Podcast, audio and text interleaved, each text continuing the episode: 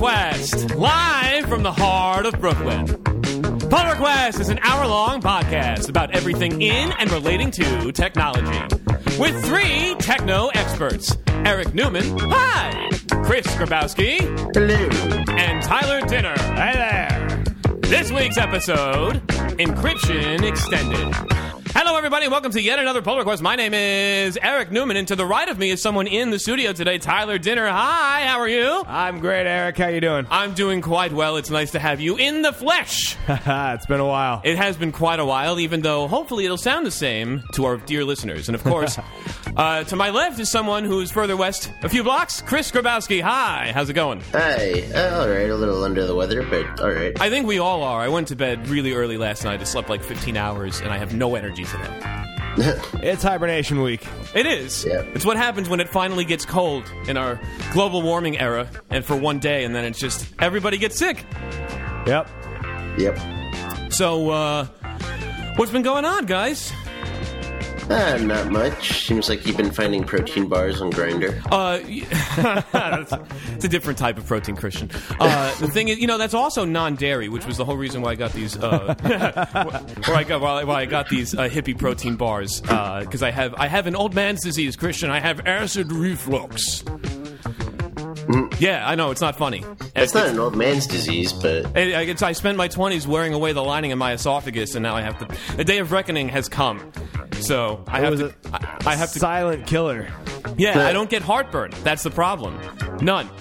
Usually, old people, you know, like me, they get the heartburn. That's how they know they shouldn't eat whatever it was. Me, I'm fine. I just. I'll, I'll save the gross details for another show. We always knew Eric was old at heart, now this proves it. There we go. exactly. exactly. Uh, Christian, have you heard of an AI bot to fight spam? uh, a bunch. Oh, you've heard of a bunch. Well, then this isn't news. Have you written one? No. Oh. Well, why don't you tell us what they do? If there are a bunch of them. Well, so there's a bunch out there, uh, particularly like the one that actually works in Gmail to figure out uh, what is spam. And all it is, is it, it, uh, you, you train it against what are spam emails, uh, and then after a while, the AI is able to identify what spam emails are based on certain phrases, uh, certain domain names, and such. Gotcha. Well, this AI bot actually does something more than that. It generates fake replies to the spammers and then sends reply emails back using natural language processing and other beaut- beautiful things that come out of artificial intelligence. I'm not entirely sure that's a good idea, though. It's probably not a good idea in the sense that you should never respond to emails that are given by spammers because then they'll know that it's actually a live person at the other end. Yep. However, I'm going to send my bank account details. I don't know if you can hear that. I cannot. Time. Ready. For This is not Hold on. What is that, Max Headroom? Do you do a bingo night? This is a There is not bingo night. Please complete attached form with bank details. This is a conversation between an AI bot and the spammer. Oh. and the spammer is supposed to please complete the attached form with your bank details of course you know what he's looking for or they're looking for don't want to assume their gender and uh, yeah and then the ai just gen- generates a reply with fake info it's exactly like it's or i shouldn't say exactly it's like that honeypot encryption or honey encryption that we talked about last week where it, it gives you fudge if you get an incorrect attempt and then there's no way to really tell if, if that is actually supposed to be the data so, okay. Well, that was anticlimactic. Uh, have you heard of Minix? Yeah, that was the original OS that uh, Linus Torvalds developed uh, Linux on. Oh, really? Yep. Uh, what is Minix exactly? It is a lightweight version of Unix. Oh, uh, Christian, there seems to be a spider in the studio. is currently slinking down its web. Tyler's trying to catch it. Did you? You got it in the. Oh, Tyler caught it in the soda bottle. Yeah. Good job, Tyler.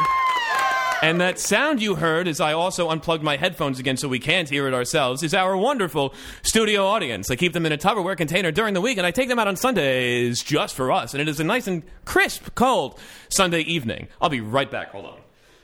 Ah. Every week. Every week I do this.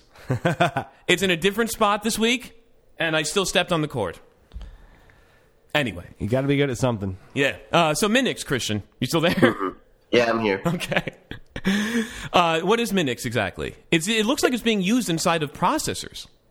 Yeah, these days it's used uh, uh, every once in a while in embedded systems, but what it is is a lighter weight version of Unix that was a lot more portable. So back in the day, uh, when Unix was designed for mainframes, Minix was like the idea of like, oh, you could run this on your personal computer. Gotcha. And now it's being run on processors. IoT, IoT uh, devices. microprocessor type things, you know, embedded systems. Right. Well, what's interesting is that the uh, the professor or computer scientist who made Minix was not aware that Intel lifted it from him uh, and used it inside of their latest chips. Uh, thank you for putting a version of Minix inside the ME11 management engine chip used on almost all recent desktop and laptop computers in the world. I guess that makes Minix the most widely used computer operating system, even more than Windows, Linux, and Mac OS. And I didn't even know until I read a press release about it.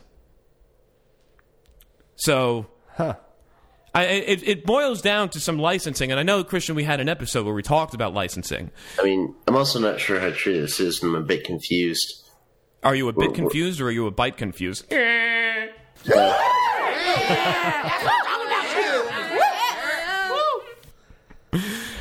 Oh, I cracked myself up. But, Uh, um, uh, what what is confusing about this to you? Well, the idea that it's on a single chip. Well, that ma- that makes sense. I mean, there's general, systems but, on a chip these days, so it's a management chip. I'm sure it's really Yeah. a chip of chips. but uh, I I also don't don't understand the proof for this. What do you mean? Where's the proof in this? Proof of what?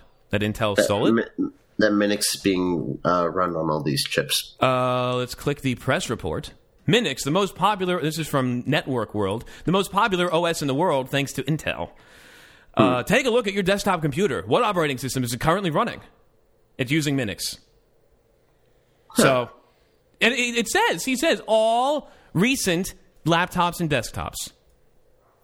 That's right, Minix, the Unix like OS originally developed by Andrew Tanenbaum as an educational tool to demonstrate operating system programming, is now built into every Intel CPU.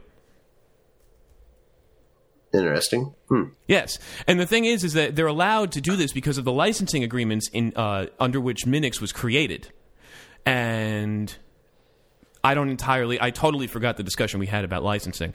But some people have pointed out that if Minix had a GPL license, Intel might not have been able to use it.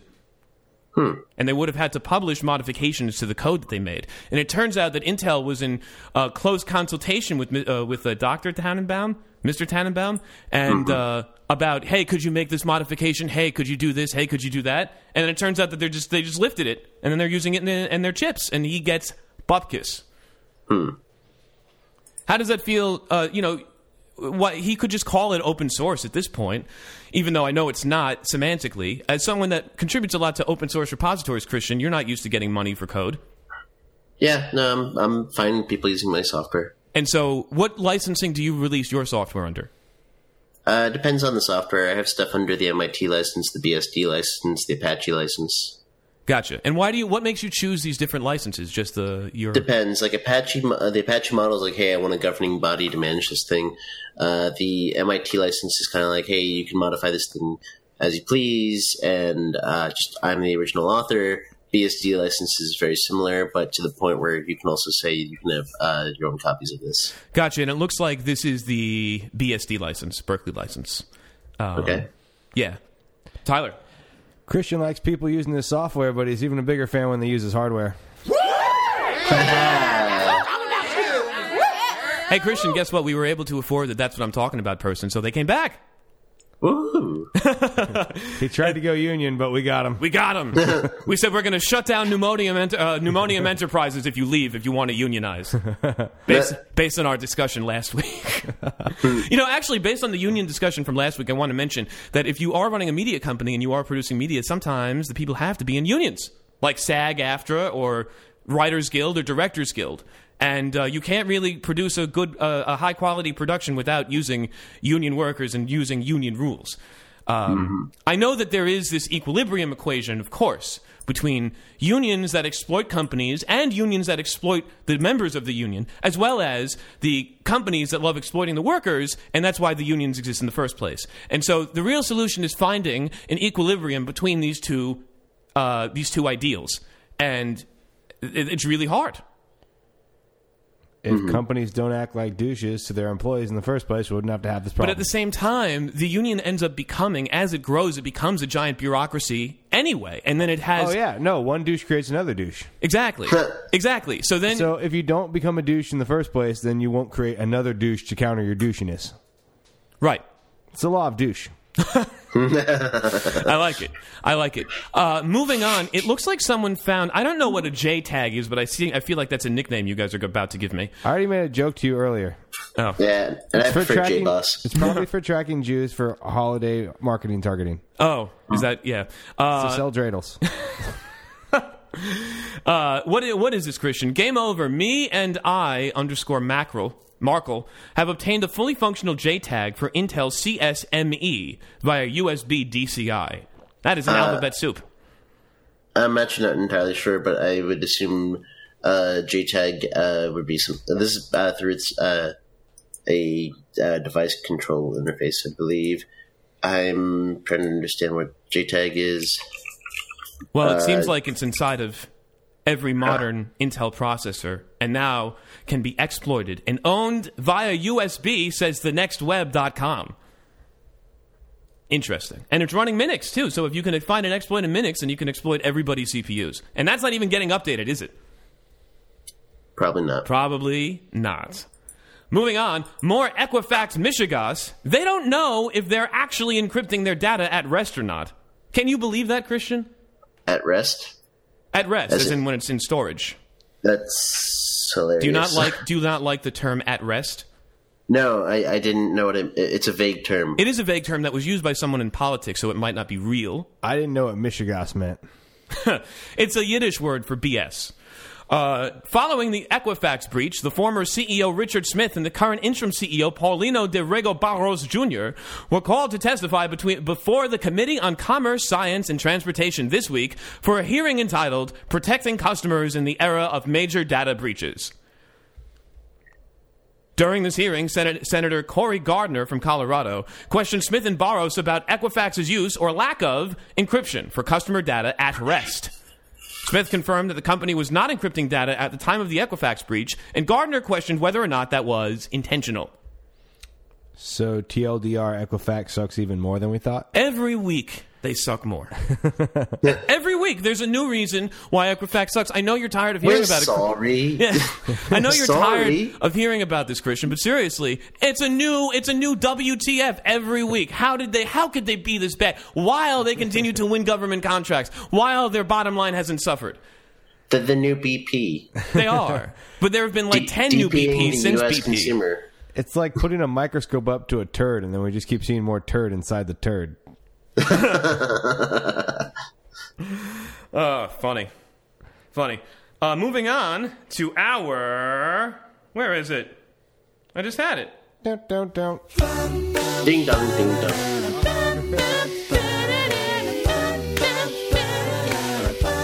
Our New York Minute.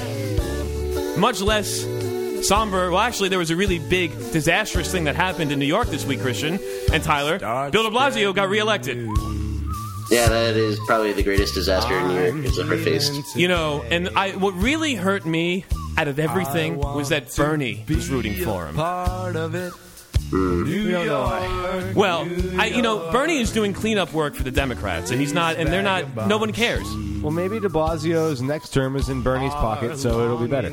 I don't know. After crushing, cruising to re-election, he Yeah. easily defeated the uh, Republican candidate, who I actually voted for. I will say, I voted Republican because she was a woman, and I would love a female mayor of New York, someone who is fiscally conservative yet socially liberal. Nicole Malliotakis lost, unfortunately, to an easy win from Bill De Blasio. Are And putting gender above party, bra? no, it was that she actually attacked De Blasio's lack of doing anything, And he's another one of these people that just talks a big game and doesn't do crap. Most mayors don't do much. That's why I want to run for mayor. I'll show you what a the real most any mayor mayor, did recently was Giuliani kicking out the hobos. And you know, people did like that. Yeah, and then If they weren't homeless. then, and then you, had, you had Bloomberg, who man who was responsible for most of the gentrification. we see That's today. true. Yeah, and banning sodas. Uh, Yeah. yeah, uh, but let's see. From moving forward to towards closing Rikers Island to reforming the city's notoriously crazy property tax system, the mayor has put a lot of pressure on his second term because he's not going to do any of it. Yeah, no. Some of these promises are you know- holdovers you know from the what he does first. have? Sorry. You know he does have for him clearly A black is wife? he's got the same he's got the same uh, fashion stylist as Hillary Clinton. You know they are personal friends. Ba- based on the, the picture of this re-election picture here, he definitely whoever uh, buys his suits also buys Hillary Clinton's suits. My dad has. Uh, and Dr. Evil's. My dad has a sectional couch in the color of Bill De Blasio's suit. It is that is way too much. De Blasio. This is like that a, is uncomfortable. it is. Uh, yeah, and he had to get a custom order too, which is really funny. Anyway, Why? Why, I, why that was the first thing that I said. I was like, "Oh, they sell this at a store," and my dad goes, "No, we got a custom." Like, Why? great. I don't know why he's wearing such a royal blue suit, but some of these promises are holdovers from the first term, including his failed effort to reverse a rising tide of homelessness that's left a record number in city shelters. Yeah, because he's not doing anything outside of campaigning. They- maybe he's getting more people to the shelters. He's got more campaigns going out to help them get to the shelters. But that's not going to help people from becoming homeless, which actually happens because of the insane cost of living in New York. Yeah. Uh, the thing is, is that one thing that I don't actually, I don't know. I guess this wasn't really him since the MTA is owned by the state. The MTA introduced gender-neutral announcements this week. Have you heard any of them? No, what's that? Instead of "ladies and gentlemen," they're saying "everyone." Thank God. Yes. So rather than spending money on fixing the, I'm, I'm not going to curse in the show, but Jesus, fixing the tracks, fixing the trains, they just gave us new LCD panels, Wi-Fi hotspots, and gender-neutral announcements, which you will hear a lot of when your train is stuck because the tracks haven't been upgraded in hundred years. And this is still playing. Anyway. Hmm. Yeah. yeah. People of Earth. I uh yeah, what do, Attention, New York, stop being stupid. we've got to become a better city and we've got to do it Just call soon. us all you people. We've got to do it fast, the mayor told a cheering crowd of supporters at the Brooklyn Museum who already knew that New York was the greatest city in the world. and slipping. And slipping because of the people we continue to we continue to elect to office. Did you know that this last election had one of the lowest voter turnouts in New York history? Sounds about right. The only people who voted were De Blasio's family. No. Sounds about right. And Eric. And I did, and I and just one person and I didn't vote for him. Did you guys vote? I went to go see a You know my concert. It situation. was sweet. Oh yeah, you have a residency issue. You're an illegal immigrant, Sorta. sort of. I saw Flying Lotus in 3D. It was quite exceptional. That's why That we sounds have awesome. Bill De Blasio as mayor. if You it were a guys- holiday, I could have gone and voted. Should be a national holiday. you know, he Bam. would have he would have said it should be a holiday if he lost, but because he won, it doesn't matter. uh, there, I found this map from a law firm, but I don't know why they're doing this. There's a New York pedestrian accident statistics map. Every time a pedestrian's been hit by something, How many of them are bicycles? I mean, that's why I don't like cyclists. Uh, let's go to Bushwick and let's see where are we. We're looking pretty good, actually. Oh, we are looking pretty good. A lot of single digits. Yeah. That's nice. You go further west into Williamsburg, it condenses. Oh, there's a lot on the Lower East Side. Jesus, 143. It's very impacted. Yes, I wonder how much that's because people drink over there. I don't know. I don't know. I don't know. But anyway, If you're looking to get mowed down by a car as a pedestrian, that's where you go. but anyway, because it's Sunday night Christian, that means it's time for our GitHub issues of the week. Our first GitHub issue of the week comes to us from our favorite JavaScript library, React. Inline style with decimal numbers. Uh, if a style property is passed in a decimal number, React converts the dot to a comma, resulting in an invalid CSS issue. Ooh. Do you think that's some kind of internationalization? yep. I'm serious That- because they, yeah, cause, yeah, no, no, that is definitely the case. okay, they got to fix it. Yep. Easy peasy. You want to move on? That was like a Yeah, no, that, that, that was just like shame, shame, shame. I need to be. I should just. I should just respond to these React uh, GitHub issues because I seem to have an idea. Unlike the next thing. Ah, actually, this one isn't too bad. Our next GitHub issue of the week comes to us from Express. Request.query returns is not. you skipped one. Did we? Yeah. Oh, how did I do that? Every week I do this. Okay. because of the uh, the zero indexing. No, it's I clicked the wrong tab. Okay. Our second GitHub issue of the week comes to us from a chess piece called Rook. Deleting one object store via API or CRD is deleting all object stores in the cluster. Yep. What, So, what is Rook? Ro- other than a Rook, Rook is a uh, cloud native uh, version of objects of an object store built on top of Ceph, which is an object store of its own. so why do they so need to? Why don't you just use Ceph? Uh, so this has built-in integrations for things like uh, Kubernetes, Docker Swarm, Mesos, uh, Cloud Foundry, and uh, like so it's uh, just a little more seamlessly integrated than uh, Ceph would be, and so uh, it's also just a little bit more user-friendly. And the issue here is that when they go to delete an object store, it's deleting all of them. The issue being uh, there is the root uh, store is not set up. Uh, it must have also been deleted. So, uh, uh, uh, really, the only way to fix this would be restoring th- uh, that pool. Gotcha. What do they sell at the root store? It's Rook. The what? Not Root. Aw, Oh, the root store. I see what you're saying. Oh, the root never store. mind. yeah, the root block store. Uh, Ah, you know, beets and squash and uh, carrots, Carrots, ginger. mushroom. radishes. Okay. uh, we're not going to go Forrest Gump on this. Uh, shrimp gumbo, shrimp scampi. shrimp cocktail. All right. Uh, so they're being deleted because the root store doesn't exist, and once Yep. it's restored, we're all good. Yep. Wonderful. Moving on to our next GitHub issue of the week. Our next GitHub issue of the week comes to us from Express. Request.query returns is not an object, is getQuery function. Uh, Express, of course, is a popular library to exchange data, would you say? Communicate It's a between web, it's a web framework. web framework for Node. Yeah, you know, if you want like an, a web uh, app server, Right. So what if you if you want to exchange transactions over the internet, you would use something like Express, yeah? it's the most basic that- server for Node. Yeah, yeah, but you're using it, uh, the term a little too broadly, Eric. Like that, you're saying like things other than HTTP is Oh, what, so uh, just HTTP requests. It's like the leanest framework you can yeah. have. Gotcha. Well, Koa is leaner, but yeah. Oh, yeah. Based off Sinatra. Uh, okay. So what's going wrong with Express? Request.query returns is not an object. Well, so uh, when they get like the uh, they're looking for the query params in the request, and they just uh, it should be parsed into an object uh, in Express, but it's getting a empty object even when there are queries. But it looks So- like if they call request.query as a function, it actually gives you the query string. Right, and that shouldn't be. Ah. Oh yeah, then req.query is a function named getQuery, not an object. Why? Some, someone messed up, I guess. Well, so the issue actually is then the, uh, so JavaScript basically, but uh, the JavaScript community to be specifically uh, specific rather. Uh, th- this BPMN uh, dependency, uh, it seems like it is uh, a, br- a broken version, and so uh, the way to fix it would be locking it to a version that does work. And what's BPMN? That is a good question. I am unsure. Do we want to guess? Uh, let's see. Big Uh, British petroleum- Petroleum. Black. Nope. If the if the second word Not- isn't Not, I'm not. I'm not playing this game. All right. that that P, Oh, it's like a middleware. It's like a middleware uh, framework. ah. Gotcha. Yeah. Okay.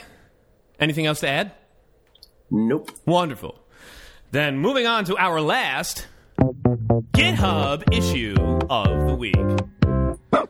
Our last GitHub issue of the week comes to us from System D, race condition interface renaming, UDEV versus Network D.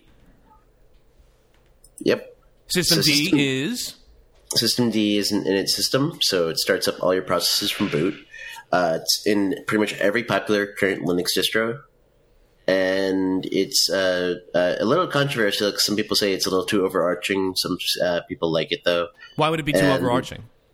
It does more than just init systems. It also uh, it's also a network manager, uh, DNS uh, resolver. Uh, um, it handles your file mounts. It'll uh, um, what's the one I'm thinking of? Oh, it'll handle logging for you. Cool. Yep. So, uh, what's the problem? There's a race condition. Yep. Uh, so when naming uh, your devices, UDEV would normally handle this, and then the network manager will actually rename them. And that's actually what's happening. It just seems like there is a race condition between these two. And I gotta love the, uh, the creator of System D, uh, the way he responds is, uh, N- Network D does not consider network devices until UDEV reported uh, they are available, and it does so only after all rules ran, and hence all interfaces got renamed fully. Are you sure it's UDEV itself? so I- he, he's got some of the best PR uh, commentate commentating I've ever heard. But Commentary. uh, commentary, yes, sorry. It's fine. And uh, so it does seem that it is a uh, script of some sort that is actually uh, causing this race What did he condition in say? Network, network D itself. In the in the he said he said Lennart Potter, Poettering is the second coming of Linus Torvalds when it comes to pull requests eh, territory or a commentary. What did he say? I, I just read what he said. He was like, uh, "Are you sure uh, this is not the case?" Oh, I thought blah, that was blah. you saying that. No, no. Oh, okay. that, that was him. gotcha. So you know, just be like, "You're wrong." I, I like that. Yeah, I'm, I'm sure you do. All right. Anything else to add? Nope. Wonderful. Well, after our GitHub issues of the week, it's time for Tyler's Plus Ones. Our pull request plus ones are where we send out well wishes and acknowledgments of awesomeness to people and other organizations. Who's our first plus one this week, Tyler? First plus one is Uber. Uber. Although it's hard to give them a plus one in this day and age, uh, it's more for the innovation than anything because they announced flying cars could arrive in LA by 2020. Will they add to LA's smog problem? uh, who cares about that if they're taking away from the traffic problem? That's true. so, so what is the flying car going to be like? Uh, it looks like a big helicopter, more like a plane, but with wings on, to- or with a helicopter choppers on top of the wings. It's kind of like you ever see that Tom Cruise movie, Instant Tomorrow, or whatever it was. This actually of just looks like a giant drone. Yeah, a little bit. But Yeah. that's a plane. That's an aircraft. It's, It's not a car. plane, but it's got choppers on top of the wings, so it's more like a helicopter. How is this a flying Well, car? Can it? It also has three wheels. That's also not a car. It's well, a they have flying cars. tricycle. But can you drive this on the highway? It doesn't look like it. No, exactly. That But was, it's not a car, Tyler. I didn't think so either, but that was a news article. But wait, what if it's what if it's self-driving? It That is doesn't self- matter. It is Then self-driving. Then it's a self-driving plane. Ooh. It's not a self-driving car. plane. I just want to know if your backyard's big enough, will it drop you off in that? That's a good point. Because right now it looks like it only drops you off from one skyscraper building to the next. Right. I mean, would you? I mean, could you take? Could you take one of these flying Ubers for five blocks when it looks like it needs a runway? No, it looks it doesn't need a runway, but it Or a looks like helipad. you'd be taking this thing like 40 miles. Well, my question is, how noisy would it be if this became like a regular thing that everybody would take?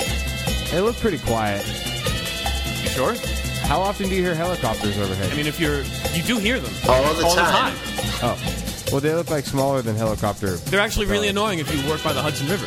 Oh. well, then it's probably going to be really annoying. All right, wonderful. Uh, Maybe you won't hear them through the smog. there you go. All right, Tyler, your next plus one goes to. Uh, Music Kali. Musical.ly. I'm not. I'm not a preteen, so I don't know how to pronounce that. But Christian? Can you help us out? What? no? Sorry? Okay, go on. It's a music app that those youngsters are using these days with their skateboards and their bubble gum. And uh, I guess it's karaoke, but they got like a billion dollars. So congratulations to them for, you know, making that internet money from teenagers. That's real internet money. yeah. Are they allowed to even get it? Because, oh, there we go. Three years after Musical.ly's 30 something CEOs. Am I a 30 something now? I've been Yeah. 30 for almost six months. Oh yeah. I don't want to be a 30 something. I'm just I'm just barely 30. Ah. Anyway, Musical.ly got a billion dollars, and what are they going to do with it? I have no idea. They're like they're probably gonna go to the laser tag arcade. Okay, a million times. yeah. They're gonna have their own. Gonna go have laser tag tournaments in their backyard for the rest of their life. Congratulations. Great. All right. All right, number three. Number three goes to uh, High Fidelity and DigitalOcean because they made a VR server on the cloud. Ooh. Yeah. Uh, I don't have a lot of details about that. It's just basically uh, they're launching a new cloud, you know, server that's targeted at VR, um, which is going to, you know, obviously be a very important thing. And it's got a lot of content and really big files they're going to have to serve. So this should be really good for the future of that. Great. Anything else? I got nothing. Well, that's been our plus one.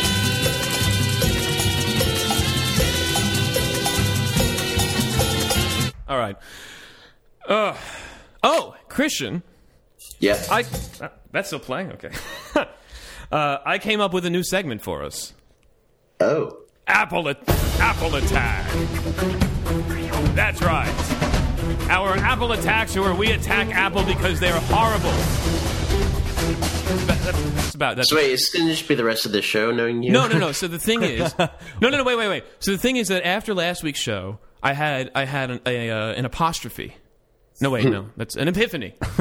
Go. That's a very vague hook reference, and uh, and I realized that while I was complaining about Apple throughout the course of the show, why don't I just keep it all in one box, concentrate it, and it's right here with our Well, so you didn't, even, you didn't even acknowledge what I said to you the other day, which was the unthinkable. Oh yeah, what that a- you uh, were uh, installing Windows 10? Yeah, so I, I have Why? a one terabyte S, I have a one terabyte SSD on my desktop that runs Windows 7 that I use entirely for gaming, and it's gotten to the point now where a, a lot of these games are just dropping Windows 7 support. But Windows So- 7 is good. It is. I updated to Windows 10. I gotta say, it is not bad, and their upgrade is way better than an OS X upgrade. Everything works. Wow. But tech still looks horrible. If they fixed Yeah, that one thing, I would almost Oh, use Windows. it's also the only OS I use that can use my two graphics cards to their full extent. you can't write some kind of bridge in Linux to do that? Oh no, it, it is using them. It's just not as well because it's not the proprietary driver. Oh yeah, and you have DirectX on Windows, which is much better than OpenGL or anything else. Yep. Anyway, because this is an Apple attack, let's not talk about Windows. Apple, in their infinite wisdom, have released iOS 11 that has that has a bunch of bugs, like the calculator doesn't work.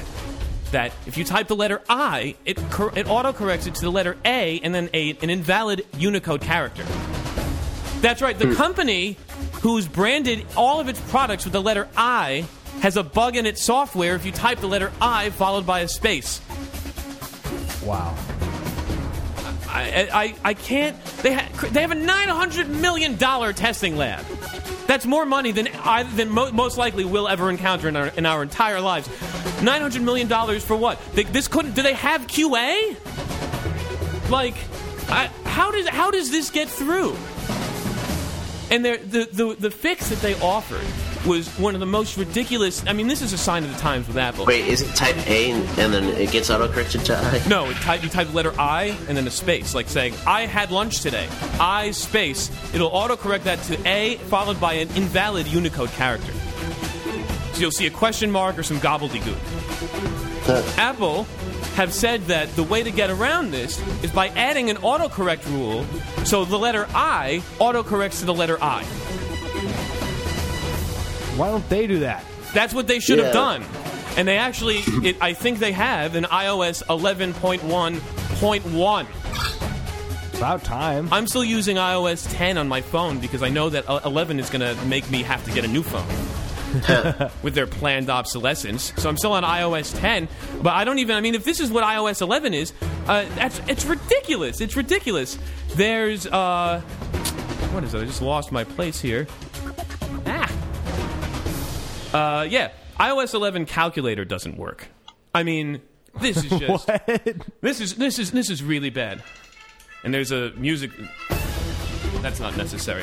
The iPhone calculator glitch. If you type one plus two plus three, you don't get the number six. You get twenty-four. Why? Because the plus button doesn't actually click, doesn't actually trigger between when you hit when you hit two plus three. So it's saying one plus twenty-three, which is twenty-four. Thanks, Apple. You got nothing on that, Christian? No, not really. Oh. Uh, here's one thing, Tyler. You talked about this last week. The Paradise Papers came out. Apple's secret tax bolt hole has been revealed. and it looks like uh, up until 2014 they were using a loophole in uh, between the U.S. and the Republic of Ireland called the double Irish, which also sounds like what Christian does at bars on Friday nights. I don't know. What? I missed Ah, that. that's fine. This allowed Apple to funnel all its sales outside of the Americas, currently about 55% of its revenue, through Irish subsidiaries that were effectively stateless for taxation purposes, so they incurred hardly any tax. Do you have the quote by Tim Cook? Where he said, We don't hide money in shady ways. We don't just put it on an island anywhere. Apple, I have this quote from Tim Cook, 2013. We pay all the taxes we owe every single dollar. Well, yeah, they don't owe that much because they found these loopholes. Ireland has a tax rate of 12.5% for businesses. Excuse me. And the U.S. has a 35% tax rate for businesses. And so when they say that the U.S. has the highest corporate tax rate in the world, that's true, but very few companies actually pay the 35%. Yeah, we have one of the lower, we're right in the middle if you look at the average tax rate that businesses Right. pay. The net tax rate is probably like 5%. It's on the, yeah, it's on the lower end. You take out Apple, you take out GE, you take out Verizon, you take out Northrop Grumman, you take out all these billionaire companies. They find their way to wiggle through the tax system. Anyway, B of A pays zero income tax sometimes. right. But yet us, the puppet people, I you pay got to pay way up. more than that. I pay way more than that. Rabble, rabble. Yes. Uh, so the European Commission calculated the tax rate for one of Apple's Irish companies for one year. That was 0.005%. That's five one thousandths of 1%. Oh, they're not paying their taxes, lad. They are paying their taxes. They just have an obscenely low tax rate. They're not paying enough. Hmm. My Yeah. Irish accent's not good. So, Over this place, conifer. you don't want to go to Conifer. You don't want to go down that road. It said it remained the world's largest taxpayer, paying about $35 billion or 26 billion pounds in a corporation tax over the past three years. And it did not reduce our tax payments in any country, right? Because they're using loopholes. Anyway, I think that we should impose a new rule where if they don't pay taxes, and we get to hook rocks to them for all the taxes that they didn't pay. well, the problem is, is that the corporate tax rate is so Going to One Cupertino. rod per dollar. They're flying One us rod out per to dollar. Cupertino, and we're hucking rocks at, at their store. They have a new building. They just they're about to debut. That's why the laptops suck because all of the engineers are working on their new building. Uh, yeah, it's in a it's in an endless circle that kind of grinds into the uh, landscape. There's an article about it, but that's not what we're going to talk about. Anyway, I think that's it. That's my whole. That's my first Apple attack. He didn't hyperventilate this time.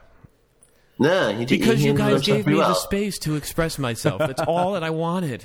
and he didn't even soil himself. I know, because like I big said, you guys give me the permission Well, to do it. maybe it. a little, Christian. You're not in the room.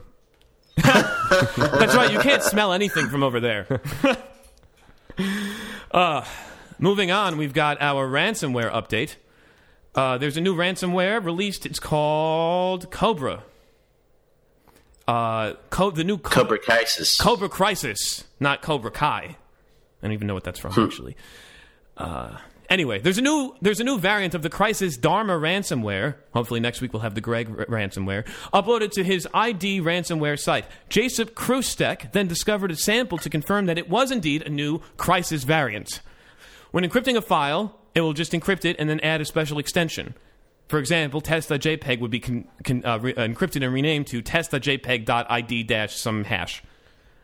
And it should be noted that this ransomware script will also encrypt mapped network drives thanks to Windows. Thanks, Windows. Yeah, don't use Windows. Christian, now you're using Windows. You got to worry about all this stuff. You gonna die. I use Linux day to day. I just use it to play You Shadow have, a vi- War. you have an God. antivirus on your Windows? I do. Okay. Is it Norton? No, it's Avast. Well, Oh. it's not gonna work then. Well, at least he's not using Kaspersky. You better get McAfee then. No, McAfee. I don't. I wouldn't touch McAfee. He's on an No, island. McAfee, on an island in South identifies America. itself. Yeah, McAfee identifies itself as an antivirus. McAfee and Norton are jokes. Those are those are my jokes. Okay. I don't want to use. I don't want to use McAfee after seeing a video of John McAfee. Anyway. Would you use Oh, I also use Raw? Clam AV, giggity. Ah, there you go. Yeah, and the clam over there. Uh, let's see. Ransomware, we did that. Uh, this is all out of order. You know, I, I pull these tabs up in order and then I just totally ruin it. Tisk tisk tisk. It's No. almost like it would be really cool if you could like program a program to like do it in order for you. One you. day. Yeah, I wonder if yeah. One day we'll have Yeah, the show I think notes it's on the website. browser. I don't know where you would like get the skills to do that. It's more like thing. getting the time to do that. I think. I, I think it's called a browser. Well, no. I mean, yes, but no. Anyway, uh, moving to cryptocurrency, Ethereum's parity. Wait, what? Right? Don't we the uh, exploit? Oh. Well, you can do that, Lex. Yeah, you exploited the exploit. you know, that's what I keep closing these tabs. They're out of order. This is horrible. Get, use a get your- spreadsheet.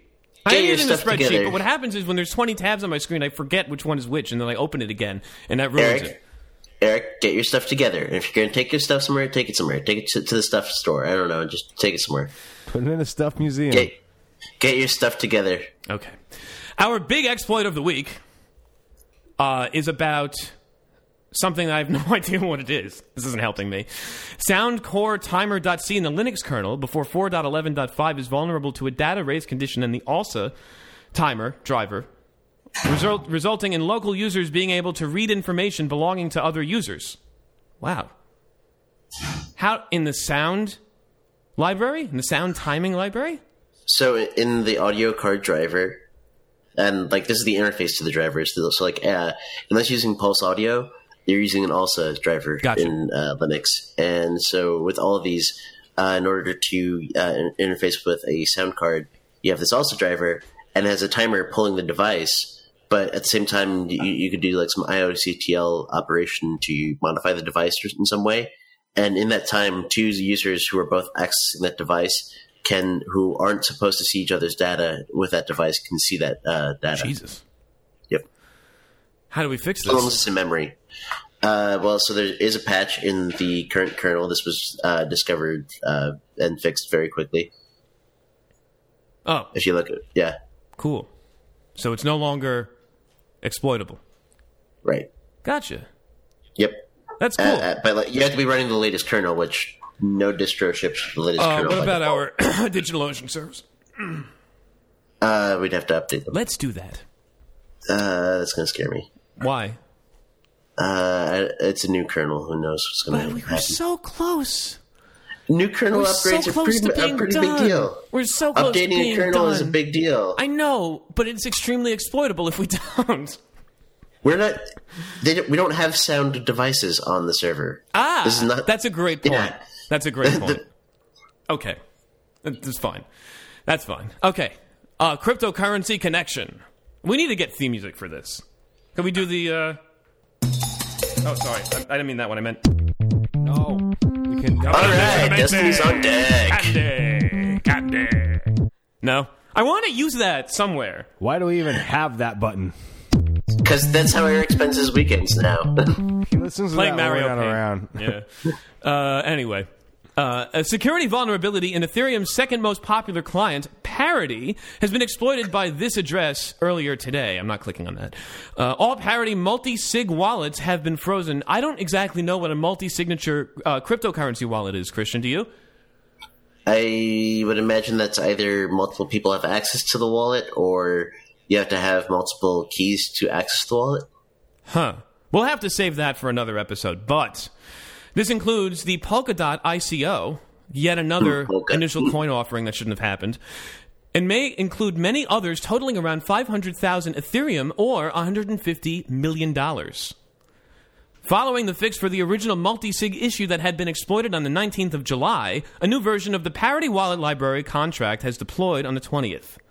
However, that code still contained another issue. It was possible to turn the Parity Wallet library contract into a regular multi-sig wallet and become the owner of it by calling the init wallet function. I think that's what it is. It's a shared wallet between people. Okay, that makes sense. So, that's pretty big. Yep.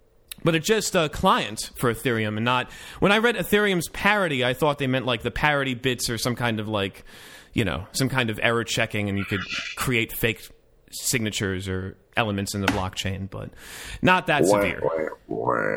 Yeah. Uh, let's see. Uh, moving on, uh, Bitcoin has a hard fork coming up. We talked about it, SegWit 2x, and uh, it's been put on hold Unfortunately, it is clear that we have not built sufficient consensus, consensus for a clean block size upgrade at this time. Continuing on the current path could divide the community and be a setback to Bitcoin's growth. This was never the goal of SegWit 2x. And of course, we need to fork Bitcoin. Why? To basically uh, create um, inflation. No, we need to create it because we need it because there's only a discrete number of Yes. transactions that can occur in the Bitcoin world. Yes. Yes, as in inflation. But the fine. Okay. Uh It's like increasing the amount of dollars in circulation. it no, it's not. It's it's it's increasing the availability of transactions. It's not it has nothing Yes. to do with the availability of the currency. It's just saying that it's not the whole system's not going to break once 2 million people, 2 million billion transactions whatever happen. Right. When the fork happens, it doesn't change the value of Bitcoin though. It's not inflation. It's just allowing it's inflating the number of possible transactions. Okay. Okay. Uh, here's a story you'll like, Christian. Sex toy company admits to recording users' remote sex sessions, calls it a minor bug. Let's hear it. Why would I like this? I don't know. Let's hear it from our news department. Pneumonium presents News to You. The Internet. One sex toy company is in hot water. Lovense. They've made a remote control vibrator app, Giggity, that inadvertently records the users having sex. A Reddit user was the first to break the story, finding an audio file lasting about six minutes that was stored in their app's local folder. While users had given Lovense access to their cameras and microphones, they did so for the chat functionality specifically, not to start a pornography studio in their home. Unfortunately, this isn't the first issue with Lovense' loving products. Earlier this year, they, their butt plug was also found to be hackable via a Bluetooth export. And so many Americans are afraid of what happens next. We at least know the world still turns and the truth marches on. And that's why this has been News to You, Brought to you by Pneumonia. We've encountered a Trojan in your butt plug. nice. Yeah, it was pretty good. Where's the audience? Sneaky Romans. Actually, it was the Greeks. Yeah, sneaky, sneaky. Um, I mean, in the Internet of Things, I didn't really think that we'd want to have uh, sex toys with Wi-Fi That's or Bluetooth. Yeah, Why do you need a Bluetooth use- butt plug, Christian? I, I mean, I don't personally, but I. I No, why I do you need it? I, I can think of like a few people I've met who would be into that. This way, you can activate it from anywhere.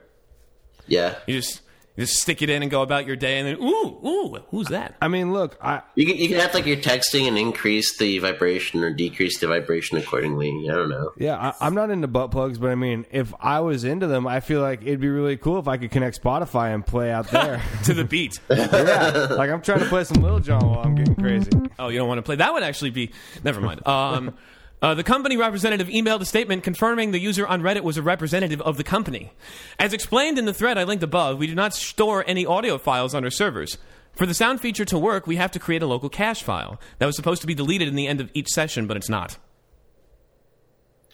With this bug, the cache file was stored on the user's device until the next session, where the new user session overwrites the previous cache file. Whoops.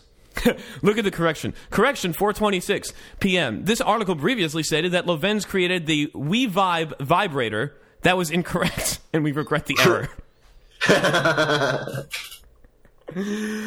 uh, funny, funny stuff. All right, let's take let's take a quick break. Tyler, I think we have a special shout out this evening. Oh, why don't you say it? Uh, why don't you say it? Uh, we have a shout out to Corik Sares, who will be moving here, uh, I guess, in six months now. And who is she? Uh, she's a good friend of the show and a promoter of the show on the West Coast. Uh, no, we don't have too many of those, so we're thankful to have her. That's right. Yes, thanks a lot, Corey. It was fun meeting you last week. Uh, we all got to meet you, and Yeah, uh, meeting you. you're sorry. I said great meet- meeting her. Yeah, it was great. Yeah. And uh, and and and thank you for doing some guerrilla marketing for us on the wrong coast. We really appreciate it. And uh, and hopefully you can move to the right coast in a few months. We'll be happy to have you. Okay, let's take a quick break as I find another song to play. Say, friends, do you live in New York City? Well, if you do, Pneumonium has a beautiful new product for you. It's called Where Am I? Your five borough compass navigator to help you get anywhere from Staten Island to the Bronx. Just go to www.whereami.nyc on your mobile device and enable location services. Find the closest neighborhood borough and three subway stops to you wherever you are. No ads, no tracking, just geospatial brilliance. That's Where Am I? Brought to you by Pneumonia. Pneumonium, reinventing media daily. I'm almost at the limits of my voice today because, as you can hear it, I'm trying to fight off possibly a cold. The whole city's had one of those this week. It's what happens when it becomes Yep. 30 degrees for for a day and then it goes back to 50. Hibernation mode. yeah. Well, that and we travel in uh, petri dishes. Oh yeah, and I I, uh, I traveled in six petri dishes yesterday. I can't talk. Yesterday, as I was riding uh, to Saddle River, New Jersey, and back, I had to take the Nice. Let me subway guess, you, to the. you lick the floor. Sorry. Oh yeah, I licked the floor. You have to to get on the train. It's New Jersey. So I took the subway to the path to New Jersey Transit, which is a real train. Out of those three, which do you think was the actually the fastest? Uh, the path. It was the subway. Believe it or not, especially on the way back, the only time that I actually felt like we were moving was on the subway. It's so sad. that sounds about right, honestly. That's so sad. And we have all these Yeah. problems with the subway. Like, it's fine. I get back to New York. Oh, thank God the subway in New Jersey sucks. And then, you know, we complain every day about the subway. That's how bad it is in New Well, Jersey. Well, take the Long Island Railroad. Or the Metro You'll- North. You'll never complain about anything ever again if you take the Long Island Railroad on a weekday. Oh, on a weekday. Yeah. I don't want to be on the commuter train. I really I, listen. I know what the Metro North is like on the commuter train. It's not nice. It's people paying six hundred dollars a month to have a, to act like dicks on the train. And it's better than the Long Island Railroad. It is, but that's because Connecticut is a snootier state. But Not a whole lot snooty about Long Island unless you get to the Hamptons. That's true. And then then, then there's Yeah. Ina Garten. I'd really anyway, uh, Barefoot Contessa. Um all right, this week's episode is about encryption. Well, last week's episode was also about encryption. This is encryption extended. There were a few things that we left out due to time constraints, and there's new things that we want to add. So we have a, a second part. What did we talk about last week? I, I didn't listen to the show. I don't remember. I don't remember. Something about encryption. No. Uh, we talked about what encryption is, how it works, what encryption keys are, the relevance of key sizes and their proportionality to security, how uh, various types of, of cryptography are performed. We talked about some uh, uh, symmetric key cryptography. We talked about uh, elliptic curve cryptography. We talked about honey cryptography. And if you'd like to know anything or anything more, listen to our episode, pullrequest.net slash PR38. This one, our 39th episode, oh, we must hit 40. almost at 40. Actually, 40 is going to be really special. Our Yeah. 40th show next week on the 18th of November is going to be our first After Dark because it's our one year anniversary show. I can't believe it. Unless we all get deathly ill this week, it's going to happen. Knock on wood. Um, but I, yeah, uh, it's going to be really cool, and we're going to do a pull request after dark, which means we're going to do things we won't tell you about and put on the explicit tag. Yeah. Yeah. So Yeah. that'll be really fun. Uh, but this episode is a very normal episode about encryption. And uh, we talked about a lot. One thing that we left out uh, were one way hashes. Like MD5, and I we let uh, we we left them out because there are specific type. Oh, actually, there was no reason why we left them out. We just did. And uh, what is a one-way hash, Christian? One way hash is a uh, way of hashing something. nice. Uh, so one-way hash is just a uh, you put uh, some data through a function that hashes it into a bunch of random uh, uh, bits, and then uh, only through the inverse of that function would you receive the actual data back. Right, and so that function doesn't actually it's not symmetrical. There's not a symmetrical operation. So you would you would calculate the validity of of your of of your plain text uh, by comparing the hash values that MD5 creates. Yep. And this is actually in 2004 the standard way of do, doing user authentication in PHP.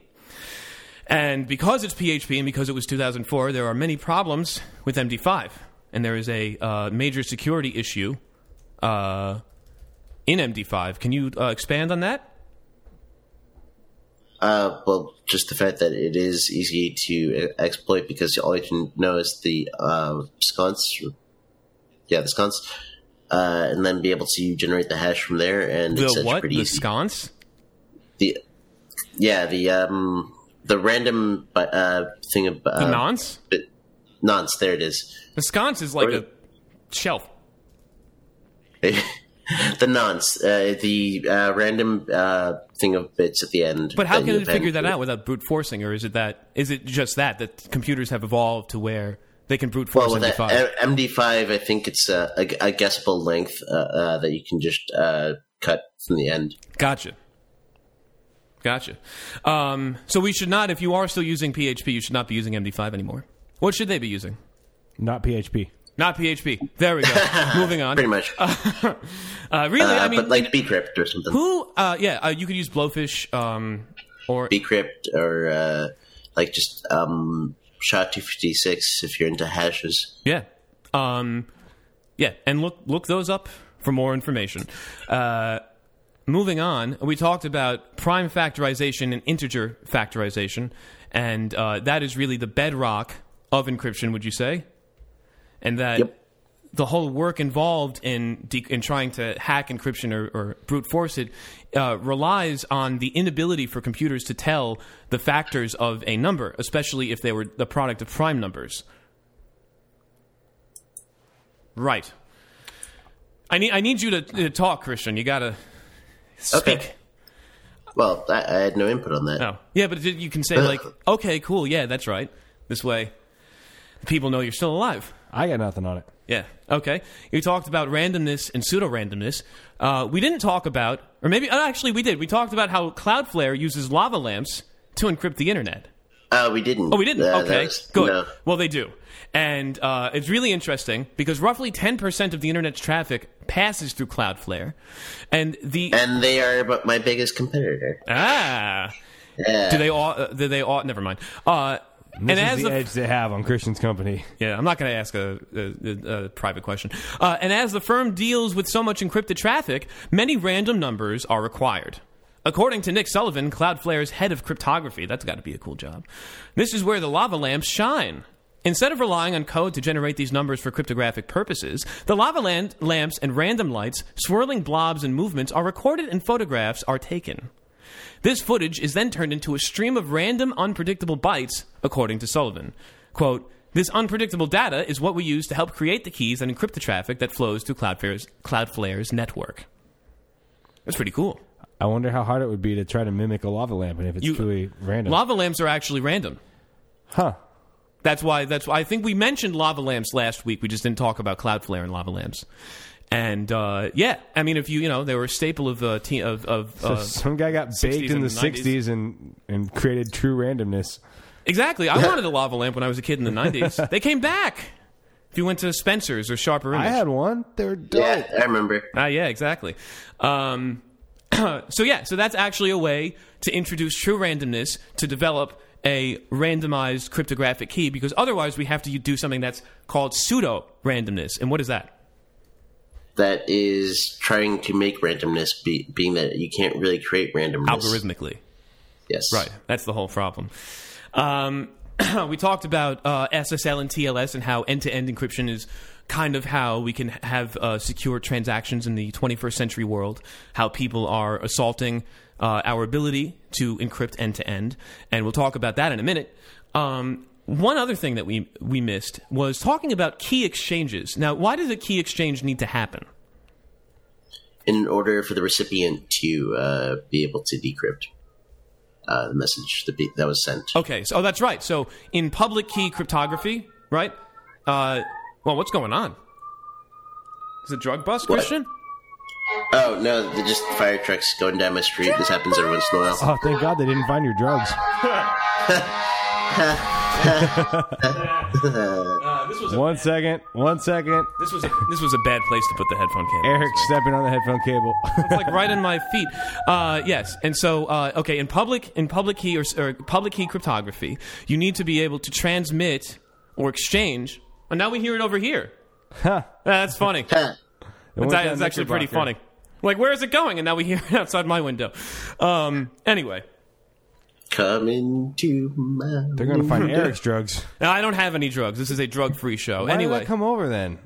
That's for after the show. uh, uh, that's for the After Dark episode. No, uh, uh, Diffie-Hellman, named after its inventors Whitfield Diffie and Martin Hellman, attempts to solve this problem of exchanging keys in an insecure channel in order to create a secure channel.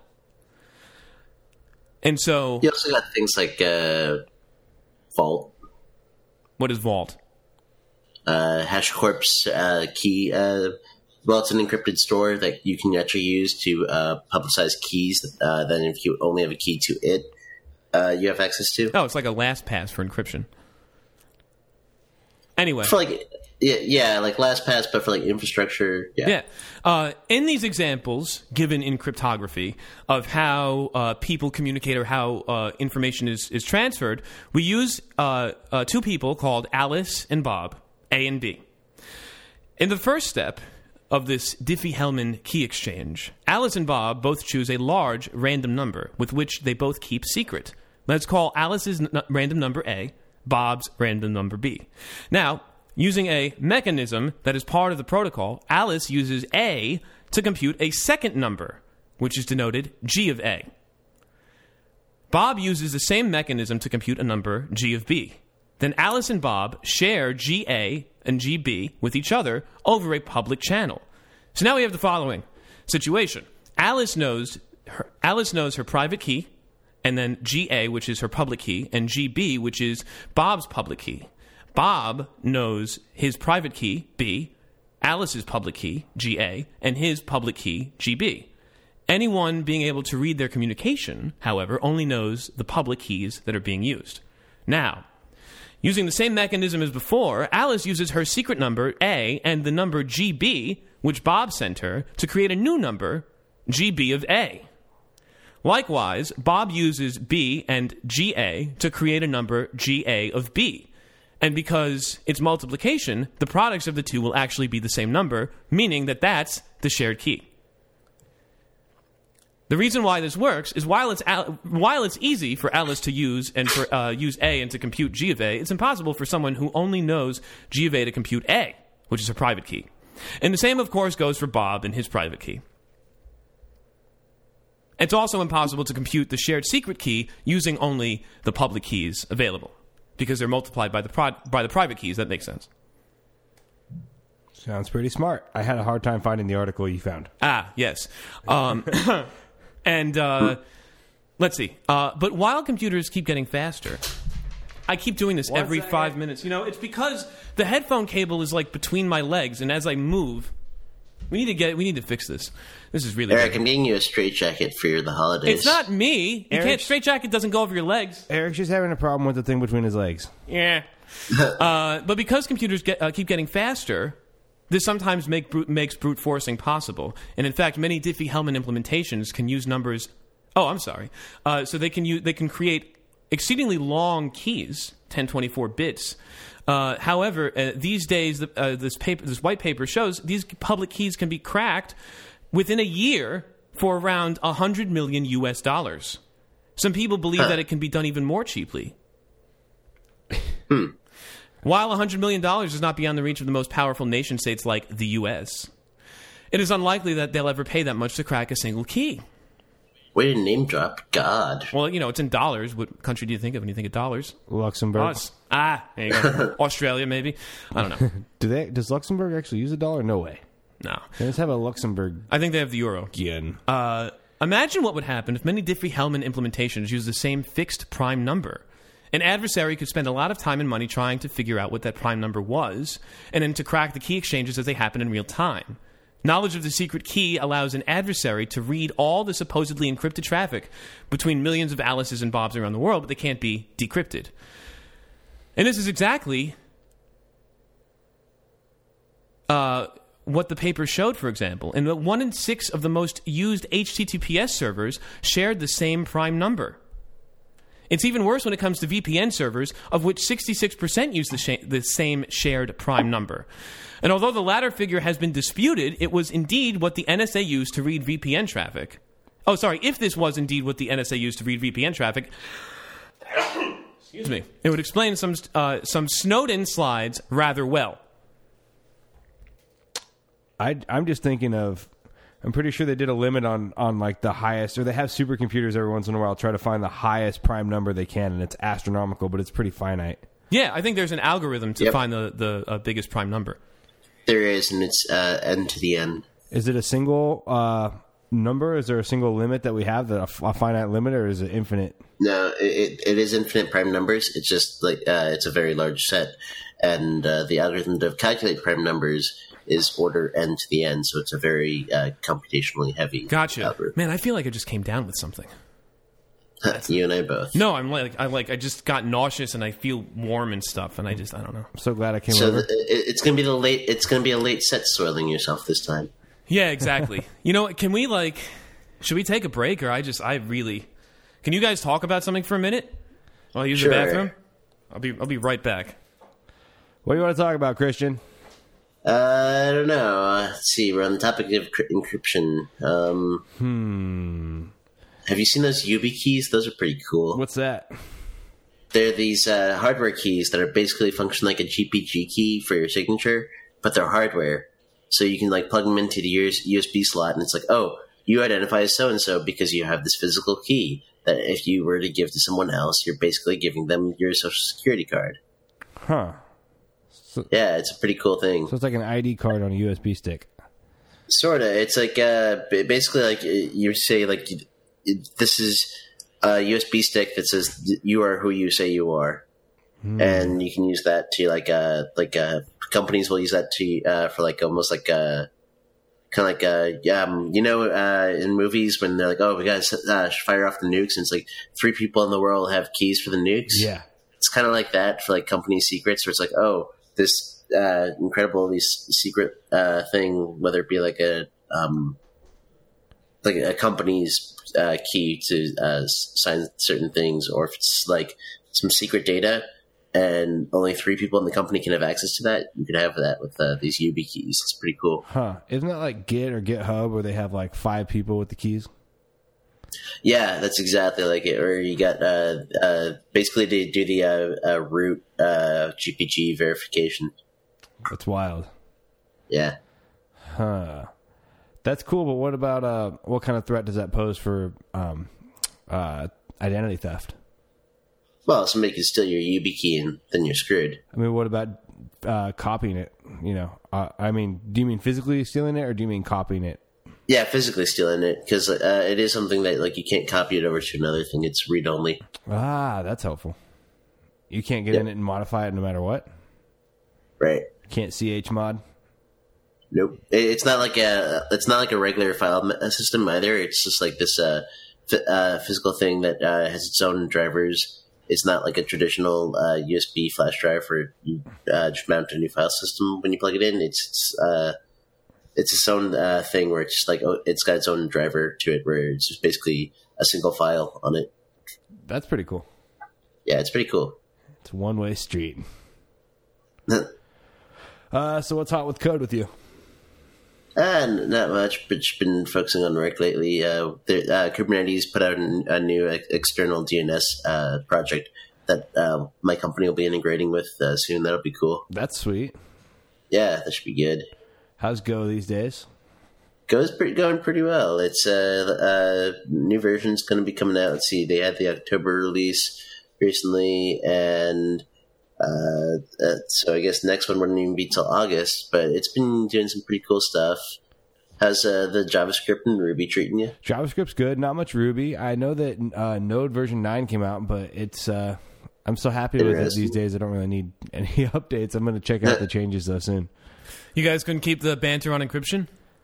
We started that We, way. we literally just switched.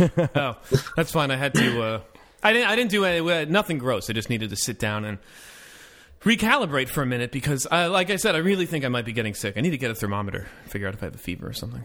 But the show Well, must go on. Well, not the one you're getting isn't for your mouth. no, it has a Bluetooth exploit. All right.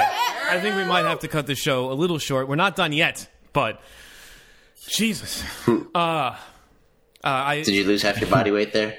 You know, no. It was, it, the problem is, like I mentioned, I have acid reflux, and I'm now existing in this state between like not eating enough and then eating the wrong food, and I don't know what I'm doing.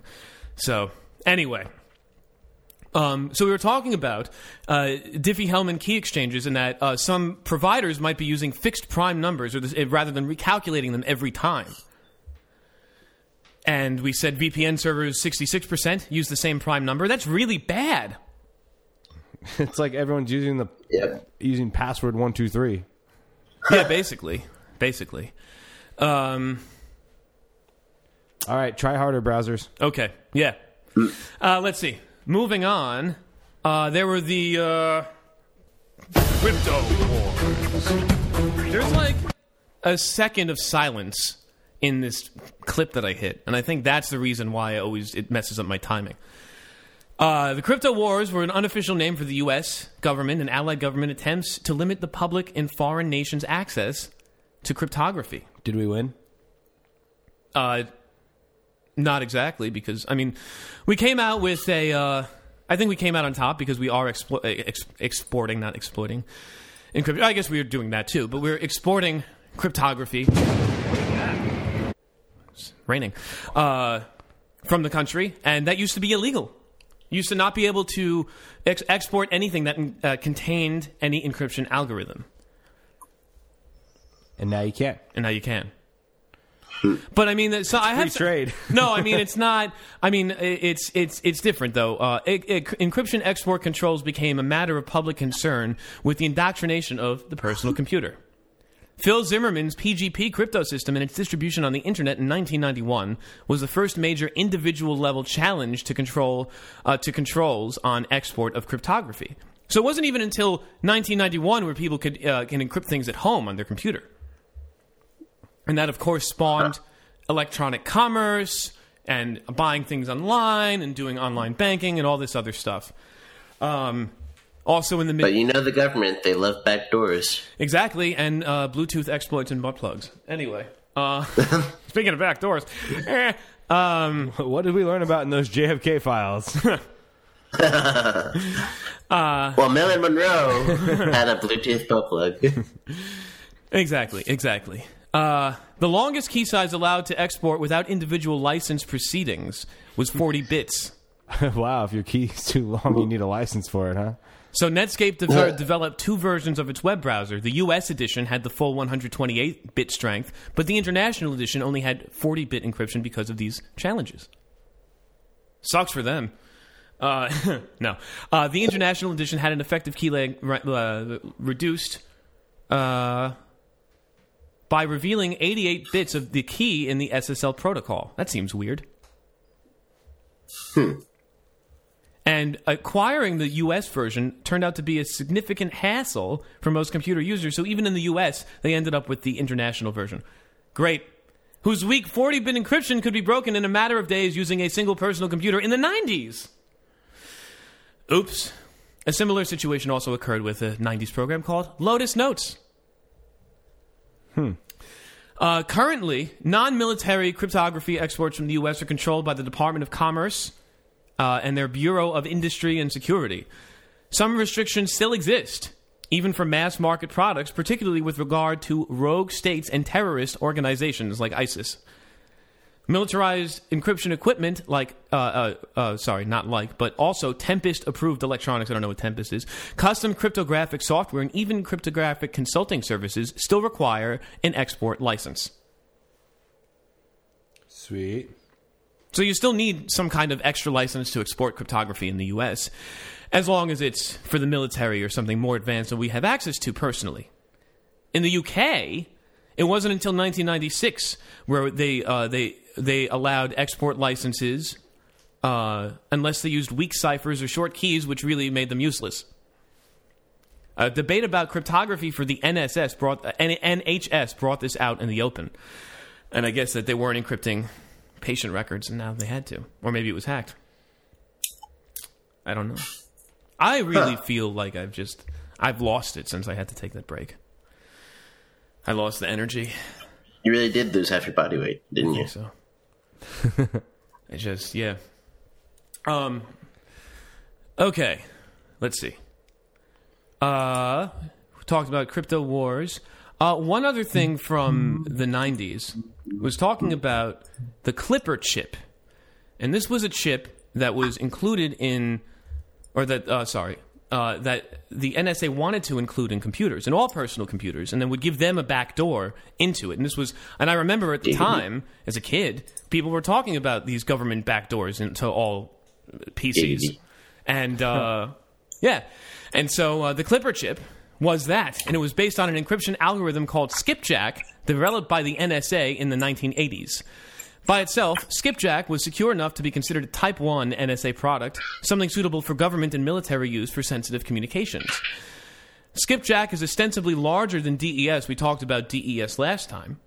Based on an 80 bit key, while DES's effective key length was only 56 bits, even with triple DES. As of 93, the algorithm was still classified. But the extra twist, twist added for the Clipper chip was the key escrow, a feature promoted heavily by then Vice President Al Gore. The government would keep a record of each tamper-resistant chip's, inde- chip's in- key indexed by its digital signature. Before starting an encrypted session with another chip, the clipper would send a string of data as part of the session initiation called the law enforcement access field. A hash of identifying number of an, of an identifying number that would give the government the digital signature needed to get the keys and decrypt the call. This is exactly what they're clamoring for now, and it existed 20 years ago. The result was that the government could, in theory, intercept any conversation from any point in the connection. That is, if they could get people to actually use the Clipper chip. And uh, that was the problem. In fact, uh, Diffie from Diffie-Hellman testified to Congress in 1993. The effect is very much like that of the little keyhole in the back of combination locks used on the lockers of school children. The children open the locks with the combinations, but the administrators just use the key. Wow. The government had an add, had a, ah, the government had an added stick. While it could not mandate specific encryption standards, it could offer relaxed export controls on encryption products that use the Clipper's key escrow. Because they could hack it. In the 90s, Yep. encryption tools were subject to heavy export controls, like we just mentioned. Huh. Not anymore. The only way to get enough people. Wait, wait, wait. Funny, Bill Clinton knew about this encryption, yet Hillary couldn't. Her email server. But that didn't have the Clipper chip. The only way I to get enough I- people to I, use. I, I was trying to make a joke about security. Oh. The only way to get enough people to use the Clipper. This actually sounds like it was with Al Gore and not Billy. Uh, but uh, I did it again. I did it. Uh, this is what five times. Yeah, he's getting really What, you good crap at your it now. pants again? Man. Okay. The only way to get enough people to use the Clipper chip and to make it a viable tool for the government would have been to ban all other types of encryption. And as Diffie pointed out, if other encryption was criminal, then only criminals would use encryption. And that's the same argument that we have now, 20 years later, almost 25 years later. Funny how that happens. It is. And the question is if it didn't work in the 90s, and they actually really tried in the 90s, what do they expect now? Do they think that we could just go through the same thing again and then be fine? Well, 9 11 didn't happen. Uh, you know what? That's actually uh, it might be that might be why they can try it again, or they think they can try it again. Um, yeah, uh, Deputy Attorney General Rob Rosenstein gave a speech about encryption a, a month ago, and it prompted a considerable amount of blowback because he used a lot of propaganda, propagandistic government terms in his speech, like calling it a going dark problem. Uh, it's it, which is the inability for uh, law enforcement to pry into all of our communications. So they actually have to do work rather than just sniff in front of computers. What I would brand hmm. strong encryption, the, D- the DOJ likes to call warrant proof encryption. That's the term Rosenstein uses in his speech. We're both referring to the same thing encryption that does not provide a mechanism for law enforcement or the provider of the encryption to gain access to the plaintext with or without a warrant. It's mathematically impossible. Yet, Rosenstein used different rhetorical frames, and because we have answered, we have different answers to this question. Should there exist spaces in human society that cannot be policed? Christian. What do you think? Should there exist spaces in human society that cannot be policed? Well, that, that's a tricky one. Yes or no? Uh, If there's strong guess- encryption, then that's a yes because that can't be policed. But I guess yes. Theresa May because like says no safe spaces for terrorists. Which would be a no. I mean, I, I'd say then my answer would be yes because it's math. There's no way around it. Absolutely. It's math. Tyler, what about you? Sounds right with yes. Yes, I totally agree. It's clear what the DOJ's answer is. It's it's no.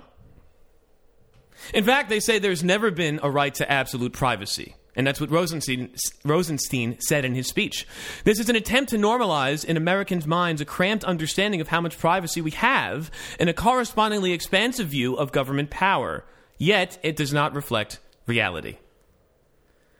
He uses the term warrant-proof, surveillance-friendly encryption, which that can't. That sounds like a, an oxymoron.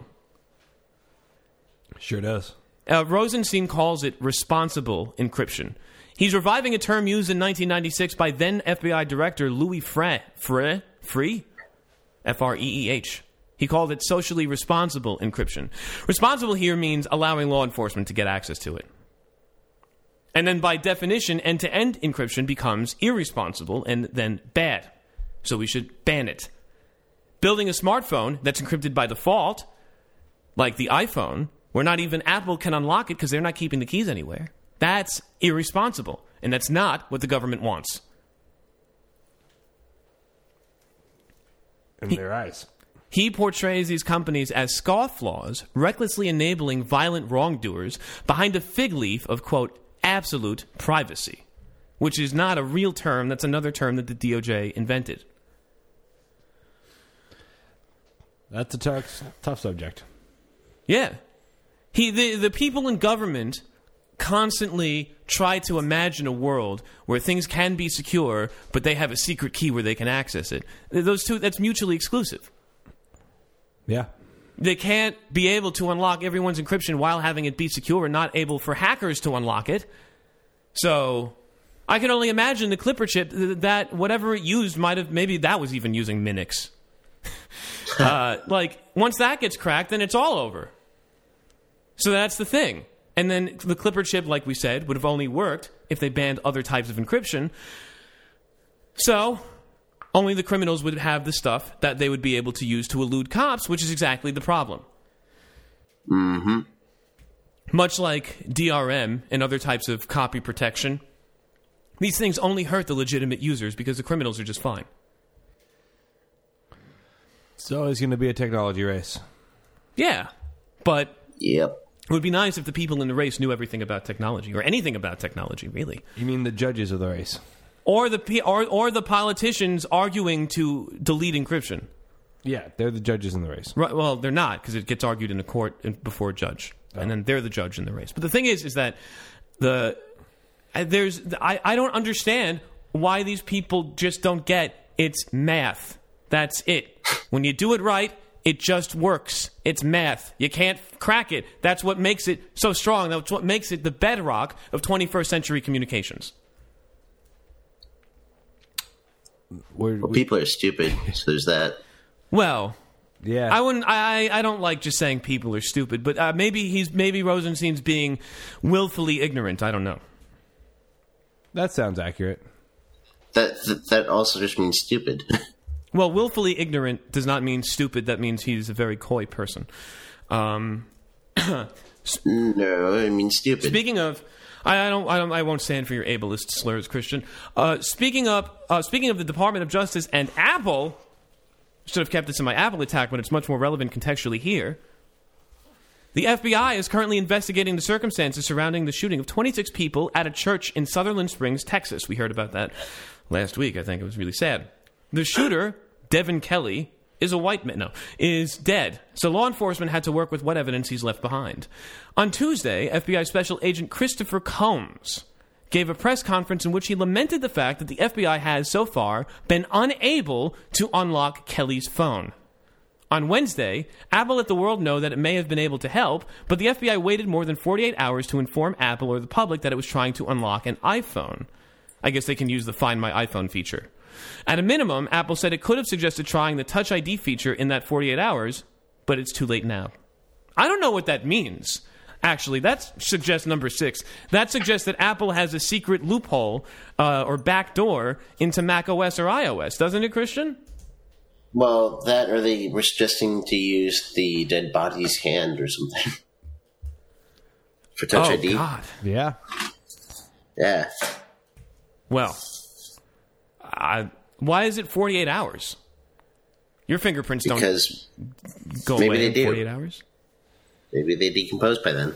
I don't know. Oh, or maybe that that it's just after 48 hours you can't use Touch ID to unlock. That's what it sounds Ah, that's what it was.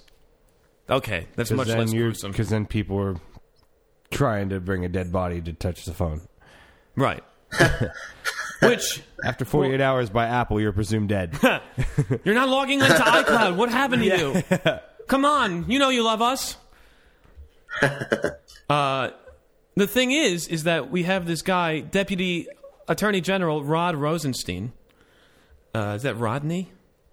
Anyway, uh, A lot of Rosenstein. no, it's the same Rosenstein. you just call him Uncle Rod, right? Yeah, Uncle Rod. yeah, uh, Jews. Well, li- like Larry David pointed out in the SNL the other week, all these people coming out in the news lately, a lot of them are Jewish. I'm not going to talk about that. That's something completely different. Um, Yeah. at a breakfast for business leaders in Maryland, eh, whatever. He gave the speech. He gave the speech we talked about, and he talks about cybercrime, how much he'd love to get into anyone's phone whenever he has an investigation, because in the 20th century you could just wiretap, and now you can't. And I can't believe he's making statement. Well, I can believe because actually. What uh, James Comey said last year about the uh, San Bernardino iPhone has a very similar uh, very, similar timbre, which is nobody has uh, has a uh, legitimate expectation of privacy on your cell phone, and and that the suspect is deceased, and even if he were alive, it would be legal for police and prosecutors to find out what is on the phone. Now, ironically, if he were using the newest iPhone, iPhone X, they would have solved this problem by waving the phone in front of his dead face, and it would actually unlock it. Wonderful. That's the future. That's the future. If you get arrested, the cops can unlock your phone while you're handcuffed by waving it in front of your face. Thanks, Apple. Sorry, that was outside of my Apple attack. If you plan on doing crime, you probably shouldn't be on iOS. Yes. What And burner Or phones are for? throw, or throw acid on your face. Either will work. yes. And our last story for the evening, because I'm about to pass out, is about a snake. It's a, it's a, it's a, it's a woman who spied on her husband's phone midair and used his he was he was asleep and she used his asleep hand to unlock his phone with touch ID and then went through his phone looking for things. She of course because she's the type of woman to do this, she also found something which is that he's been cheating on her. And then what happened? They made the plane emergency He land. caused a mega scene. Misbehaved, they say, is saying it lightly. The situation then got out of hand, and the pilot made the decision to divert. It was a flight uh, from uh, somewhere, uh, from uh, Doha to Bali. And uh, they had to divert an emergency land and then kick those people off the plane and continued on to Bali. Wow. I like how it leads off with an inebriated woman. Oh, yeah, she's very drunk. And when Yeah. you're on the plane for six hours, what do you do? Oh, I don't know. Let me just rifle through my husband's phone. Well, here's the other thing that I was wondering is she's Iranian and she was drunk. I don't know if she's allowed to do that. So Yeah, or That's a religious Uh, thing. yeah, That's not a Yeah. yeah, but it's thing. Sharia law over there. Religious law is their law. I don't think so. Look That's- up laws. It's, it's that way in Egypt. It's that way in a lot of No, but Iran, Yeah. Iran is very Iran is is very No. Western. No, they're No, no, no, super no, no, no, conservative. no, dude. no, They're no. like right They have up- iPhones in Iran. they're like number three after So? UAE, and they're, they might be number two. They're like really tough there. Mm. It's like Eric, that was the most millennial thing I've ever heard Like, you say. they have iPhones in Iran. Yeah. Well, I had a, I had an Iranian roommate when I was in college, and he told me, and this was when we were bombing Iraq, and uh, I guess we still are. heavy metal music is a crime in Iran.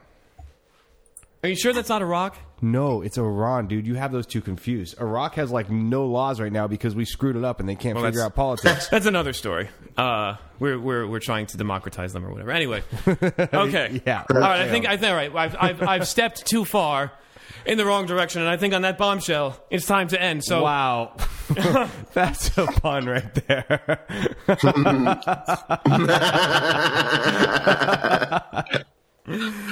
Oh, well played, Eric. Didn't even mean to do it. All right. So, Christian, do you approve of this week's pull request? Looks good to Tyler, me. Tyler, how about you? Yeah, I do. And of course, our wonderful studio audience. Yeah. Great. Well, then let's all hit merge. And we'll see you next week, right here on Pull Request. The views and opinions expressed on Pull Request do not necessarily reflect those of Pneumonium LLC or its subsidiaries.